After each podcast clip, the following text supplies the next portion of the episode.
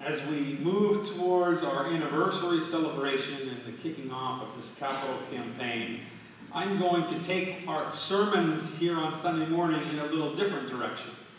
I'm going to go into the Old Testament and look at the building of the tabernacle and the temple and look at the roots of what it means to be a church and what it means to be God's people through the Old Testament. So if you want to pick up your Bibles, we're going to be in Exodus chapter 6.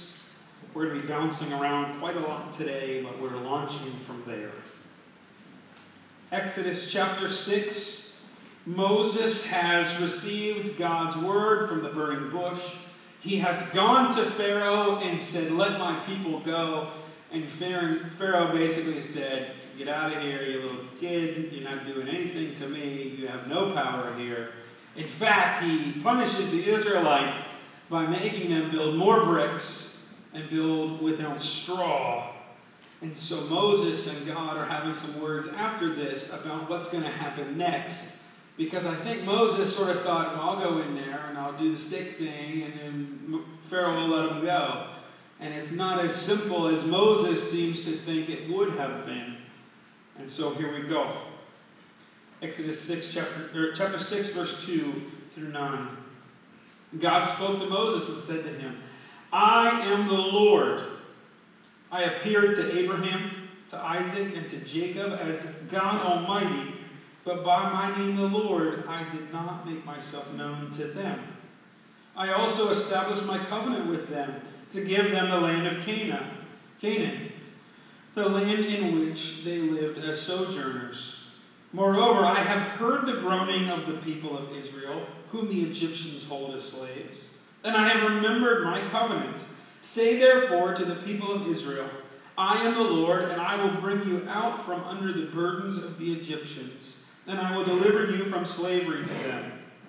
And I will redeem you with an outstretched arm and with great acts of judgment. I will take you to be my people, and I will be your God. And you shall know that I am the Lord your God, who has brought you out from under the burdens of the Egyptians. I will bring you into the land that I swore to give to Abraham, to Isaac, and to Jacob. I will give it to you for a possession. I am the Lord. Moses spoke thus to Israel, but they did not listen to Moses because of their broken spirit and harsh slavery. Here ends the reading of God's word. The people have a problem. They have two conflicting realities that they're trying to understand and put together. They have broken spirits from this harsh slavery.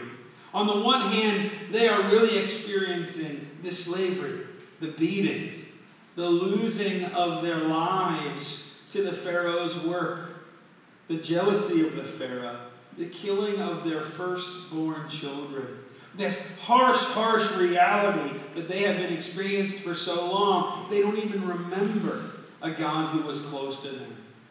Yes, they know the stories of Abraham and Isaac and Jacob.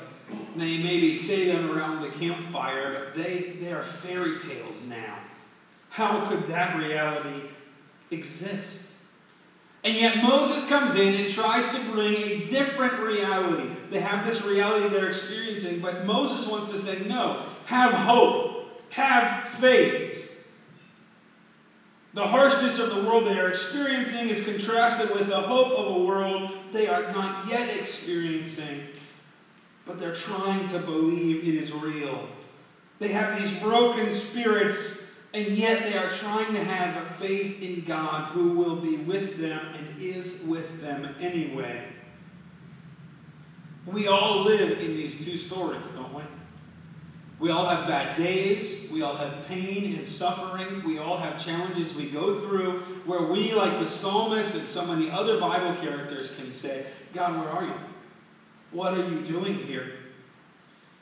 And at the same time, we try to believe, we try to hope, we try to have a faith that there is something bigger, something better going on. Now imagine the extremes. We, we can all feel this tension, right? Imagine being Israel and coming out of slavery, being in slavery, and trying to feel that hope. Imagine having lost your firstborn sons because Pharaoh didn't want your people to grow too big. And so God and Moses are both trying to help the Israelites deal with these two realities this harsh world they are experiencing and this stark hope that doesn't seem to line up with the other. So the question is how does God and how does Moses help people who are experiencing this pain and suffering live into this world of hope and faith? How do we start to live in both worlds? Because I got news for you no matter what those TV preachers tell you, God is not just going to give you everything you ever wanted and everything you ever dreamed of and everything that, that you think is going to make you happy. I can't find a single biblical character to, that gets all that. And the ones that do get wealth and you think would be happy are some of the most miserable ones in the whole book. No, how do we live in both of these worlds, clinging to this hope while we are experiencing that that hope is not fully realized yet? Well, I think God gives two ways to do this, and we see Moses starting to work on this with the people. The first one is stories. God immediately refers back to Abraham, to Isaac, and to Jacob, and says, Remember, remember the stories you heard as a kid? Remember those stories where I was with your people, where I called you out? Moses is constantly telling the story. In fact, we call the first five of the books of the Bible the books of Moses. Now, scholars will tell you that these books were probably edited and worked on for a long period of time. But what we get a sense from the text and from the tradition of those being called the books of Moses, is that Moses really cared about capturing these stories, helping Israel to rediscover their past, that they got lost. And I think creating new stories, right? The plague, the Exodus, the, the parting of the Red Sea, the water from the rock. It's as if God says, I'm not just going to give you, I'm not just going to remind you about your old stories. Come on, we're going to create some new stories. Stories that are going to shape the faith of your children and your grandchildren when God talks to the people of Israel all the time in the Old Testament, he says, I am the Lord your God who brought you out of the land of Egypt. He does it before the Ten Commandments. He does it all the time. I'm the Lord the God, your God. Remember, I brought you out of the land of Egypt, therefore. God keeps reminding them of that story over and over and over again.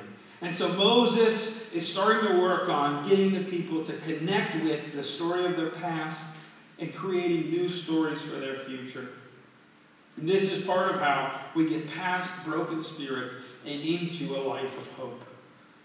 The other thing that God does very quickly after they get out into the wilderness is he starts to create the cult, the religion. Now, when we say the word cult, we, we typically only use that word in a negative sense, but it's not primarily defined that way. It's really defined as formal religious veneration or a system of religious beliefs or rituals. Okay, we use it only as a term for like freaky faith and religious, uh, where you know everybody gets together, follows somebody, and then we all drink the green fluid at the end. That is not traditionally the word cult. That's a more modern sense of the word cult. We don't we forget this. Israel is not at this point in the story a faith system. It's not a religious system. It's not even a nation. What is it? A family. It's a family. It doesn't have all those rituals. It doesn't have certain ways of doing things. It doesn't have all these certain prayers. It has some stories about their ancestors and how God was going to bless their family, and then they have a big family now. There's no cult, there's no religious system behind it. And so, what God starts to do is starts to bring Israel out of Egypt. And it, it, the one I've heard it said that it took 40 days to get Israel out of Egypt, but it took 40 years to get Egypt out of Israel. That God pulls them out in the wilderness, and He's got to take a long time to try to get them to say, No, no, no, you don't live by that world anymore. You live in this world. You live in the world of my faith and my hope. And so God calls them out, finally gets them out in the wilderness, and immediately they get the Ten Commandments. And God starts to build the cult. He starts to build the religious system and Moses does an, an extreme amount of work following God to get this thing right when they are in the wilderness. So, here's the big thing that happens. In Exodus chapter 25, if you still got your Bibles open, Exodus 25, God is calling for the people to build a tabernacle. The Lord said to Moses, Speak to the people of Israel that they take for me a contribution. From every man whose heart moves him, you shall receive the contribution from me.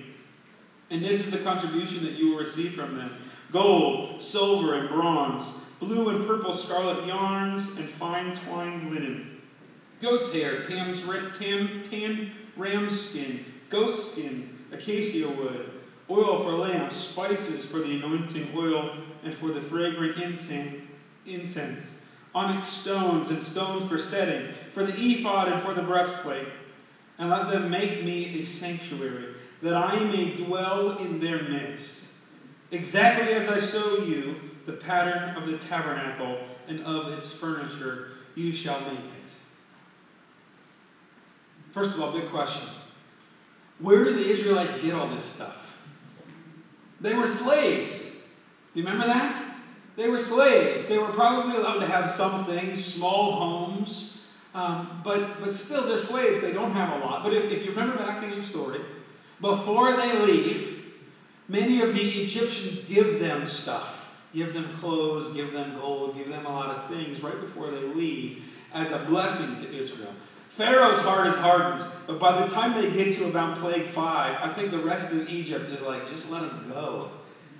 And they end up blessing them with all this stuff, but they probably don't have a lot of stuff. So for, for Moses to say, okay, let's have a collection, it's going to be pretty demanding, right? They don't have a lot of stuff. And, and before, they didn't have barely any stuff. They haven't had their stuff very long. But he says, no, no, no. We got to collect because we need a place of God's dwelling among us. We need God among us. And so the people give. The text says, as their hearts are moved, they give. And the building of the tabernacle commences. The tabernacle was a big tent. You click one? Tabernacle was a, is a word meaning tent or dwelling place. It was, uh, it'll come up. Uh, it was a big tent structure. Okay, you've probably seen pictures of it in your Bible. Uh, there's a little, there's a picture of it right there. Uh, had sort of a tent around it and was used to travel with Israel. What Israel would do is they would go and they would camp at a certain place and then kind of settle there, and then they would pack up and move a little further down the trail and set up. They weren't constantly on the move, it was sort of camping, camping, camping. And so this became the place of worship. It was all designed using the measurement of a cubit. Does anybody know what a cubit is? Yeah, Doug's got in the back. It goes from your elbow to your fingertips. Okay, so hold up your arm like this. And now watch this. Measure your cubit against somebody like right next to you.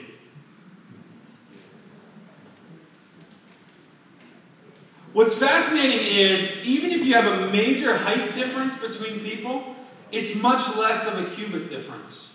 Okay, generally we're within a couple inches of each other, uh, even if there's a major height difference. Now there's obviously some difference, but percentage of height to cubit difference is not the same. Okay, people's cubits are generally closer than their heights are percentage-wise. So they would measure with cubits because you could generally get a couple different people measuring that had about the same cubit, and that way you could get things generally the same. So you would make a big tent. They had a courtyard with a couple of different things in it, and then what was called the tent of meeting, which had a couple rooms in it. Now, this is interesting to us because the tabernacle was the basis for temples, and the temple is the basis for our church. So I don't actually need to teach you that much about the tabernacle on the picture. I can teach you a lot about the tabernacle just in terms of our sanctuary right now. Okay? For instance, the wall that's like half in the back. Ever see the wall back there? It's ridiculous. Why is there half a wall back there? Just to keep our coats back there? No, part of it was that there were different courtyards in the temple, and there was a tent in the tabernacle. And so that would be kind of the entry point. And so even to this day, churches have, a lot of churches have, some kind of a section in the back there where uh, people would come in. A lot of churches also, if you go to a Catholic church, for instance, there's often water back there, a little baptismal font. Because to be inside of the courtyard meant that you, you were a Jew. And so you had to be cleansed to be a Jew. Same thing in churches. You weren't often allowed in churches if you weren't a member, if you weren't clean. And so you had a reminder in the back that you came in through your baptism, was the later language. Okay? So that's that. There would be the major courtyard, and in the courtyard there were two different places. You can see the square thing up there. There would have been the, the, the, the altar, which is where all the sacrifices went. And it would be a, a pretty big altar, except they had to move it, so it couldn't have been too big. The temple had a much larger one. Um, but so that's where burnt offerings would take place. You can, you can see poles next to it in the picture, if you can see. A lot of your study Bibles will have this too so that you could slide it into place and pick it up and carry it. Okay. Also down there, uh, down in the main courtyard, used to be a, uh, a basin for washing, and that was so that the priests, if they went into the holy place, uh, the tent of meeting there, could wash themselves and be ceremonially clean to go in there. So a lot of times there'd be a basin outside of the tent. You can see a little thing up there on the picture. Now, the, the tent of meeting was the special area where uh, only normally priests or leaders could go in. Moses would go in, but later it was only the priests. Uh, in the temple, it got even more constricted. Um, but so there would be these two areas, and they were sectioned off by these great big curtains, very big, heavy curtains. Okay, and that explains why there's this step here. Have you ever? I've explained this before, but have you ever wondered why there's a step here? It's ridiculous. Why not just have one big stage? Well, it's because in the original temple design, there was a holy area, and then there was the Holy of Holies. And so most people couldn't go in there, let alone into the Holy of Holies. This is, by the way, why I normally go get the offering plates and put them over there. Okay, because more, most people couldn't go into the holy area, but the priest could. And so the priest would sometimes need to take offerings into the holy area. So that's why I go get the plates and then I put them back over here, and I go get them and give them to the elders. It's really kind of silly, like the elder could just go there, or whoever's taking the offering could go there and put it down themselves, but it's a holdover from this design. Now, in the temple area, there was the holy and the holy of holies. The holy area and the holy of holies. In the holy, in the holy area, there were several different pieces of furniture. Um, I've represented them here. One was the candles. Uh, the candles would have been in the in the holy area, not the holy of holies, so I moved them today. Okay, there would have been a candelabra. Uh, it's normally represented as a pretty big structure. The lights of which were always to keep going to remind the people that God was always there. And there were in the there was in the holy area, represented in this level of the stage here, two tables there was a table that had bread on it. There were 12 loaves of bread that every week were changed for fresh loaves to represent the 12 tribes of Israel being present with God. And there was also a table that was for incense burning. Okay, there, there was a, um, an altar there for burning incense. Now, those would have been separate. And over time, what the church did was made them into one table. So we have a communion table often we put our offerings on that table too. Many of you have probably been in churches where there's just one table. When we designed our church 50 years ago, somebody put two tables. And uh, it's kind of neat because it takes us back to where the tabernacle and the temple used to be, where there were two tables. So there would have been, as I've sort of represented here, the communion, the bread table that would have had the 12 loaves. And then there would have been an incense burning uh, altar that was like a table. So these things would have to move with Israel whenever they would, uh, they would be traveling. In the Holy of Holies was the Ark of the Covenant, or sometimes called the Ark of Testimony. Um, it was a wooden structure, but covered in gold. It wasn't all made of gold. It was wooden. And I gotta say, in doing my research, found out I didn't quite make this right. It, it, it's about this size. Uh, the dimensions of the actual ark were only about maybe six inches in every dimension off. Uh, so it was just slightly, you can just imagine it slightly larger. except it would have had legs, and probably the poles were on the legs. So that when you carried it, you would carry it even higher. So the poles were likely on rings on the legs, and it would have had legs. But this is pretty close to the right size of the ark. Um, again, only a couple inches in dimensions uh, every direction. Cherubim uh, marked the top of the Ark of the Covenant, or the Ark of Testimony. And those are angels that are, we, we don't know that much about angels. They're kind of mentioned here and there in Scripture, but it's a little hard to get specifics. Cherubim are used uh, in the book of Genesis to guard the, uh, the Garden of Eden when Adam and Eve are kicked out. And so they're generally considered kind of like in, in, in ancient uh, literature and in ancient art, uh, guard angels. They sort of represent borders, they represent uh, sort of beside, beside God, beside the gates to, to heaven, that kind of thing. So cherubim mark the top of this. We don't know how ornate this was. Um, we don't know if you watch Raiders of the Lost Ark, where Indiana Jones finds this. Uh, it's a very ornate uh, ornate sort of art. it was great. I got to watch Indiana Jones last night for sermon prep. Um, but in all likelihood, it was probably more simple. It was probably more simple, and some of the some of the models and some of the pictures you can find online represent that a little more. Really, we don't know. We know that the two angels that sat on top were made of solid pieces of gold, that their wings were extended, and that their heads were bowed in reverence. So we try to simply represent that for our ark today. We know that there was some kind of a lid called the mercy seat. And at the mercy seat um, was it was either either understood to be the throne of God or the footstool to the throne of God. But wherever Israel went, they were guided by a pillar of cloud during the day and a pillar of fire at night. And whenever the tabernacle was completely built, where you know they would move locations. Tabernacle always the, the Ark of the Covenant always led the people, always ahead of the entire nation. Nation always followed this. And they would put it in place, they would build the, uh, the whole tabernacle, get everything set up and into place. And when it was all ready, the cloud would come and rest in the Holy of Holies. And so Moses, once this was all done, could go into there to speak with the Lord. And in fact, he would come out, and the text tells us that his face would be so shiny he would freak people out. So he had to wear some kind of veil, which I don't think would freak people out any less. I don't quite get it. But at least they couldn't see the glory of God so strongly as somebody who had been in God's presence. And so the idea was that God sort of settled here when he was in place, when they were settled. Now imagine the symbolism of this. Imagine what this does to your mind as an Israelite.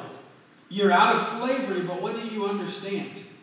You understand that God is in your midst.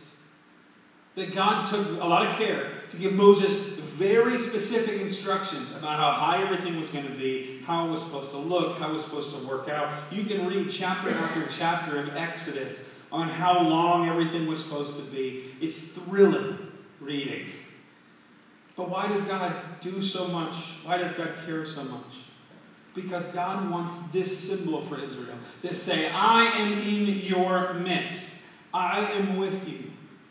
What God is ultimately doing is accommodating himself to Israel.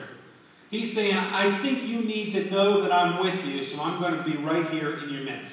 You're going to build this for me, and I'm going to come and I'm going to be right here.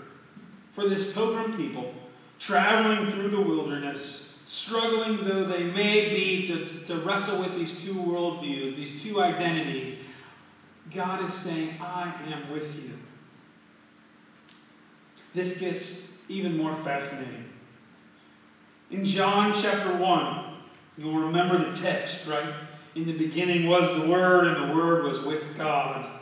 Goes on and on about the Word, and then it says in verse 9, the Word became flesh and dwelt among us, and we have seen his glory, the glory as of the only Son of the Father, full of grace and truth. When John uses the word dwelt among us, that Jesus dwelt among us, he uses a very particular word. It's a Greek word, And it's the Greek word used for tabernacle in the Greek Old Testament called the Septuagint. What the text really says is that Jesus came and tabernacled amongst us. That's what John is saying. That Jesus came and did this for us. He came and became flesh, that God accommodated himself in such a way that we could see him and understand him and know that he is with us through Jesus. Jesus is our Ark of the Covenant. Hebrews 9 says it this way, verse 11.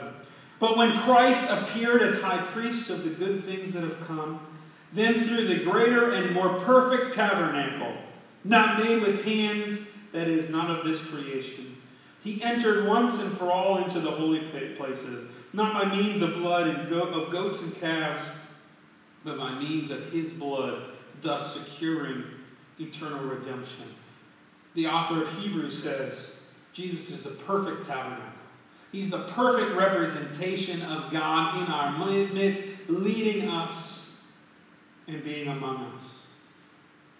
Nobody knows what happened to the Ark of the Covenant. It's lost. Indiana Jones didn't find it. It's been lost for years. In fact, after the temple was built, after Solomon built the temple, we hear almost nothing else about it. So at least, uh, probably a thousand years before Jesus, this thing is lost. We, we don't know. There's all kinds of rumors about the Knights Templar capturing it and taking it to France and Italy and all kinds of things. And we just don't know. Later, the temple is destroyed because God's representation is among us. It's in his people now. It's in his church now. And so we tell stories. And so we continue to follow the cult, the faith practices that have been handed down to us. And we speak out to a world full of broken spirits and we say, Come. And so in this next month, we're going to be telling a lot of this church's story. We're going to be taking up a collection to continue to keep this tabernacle. But this is not just about celebrating 50 years on Oak Hill. We are more than a historical landmark. This is about more than updating our building. We are much more than our property. This is about our purpose being a tabernacle on Oak Hill. God is present here. May we meet him, follow him, and continue to be a testimony in this town and in this world. Let us pray. Jesus, you are better than the tabernacle. You give us full access to God. You tabernacle with us. We don't need the Ark of the Covenant because your Spirit is with us. Lord, let us live accordingly, now and forever. Amen.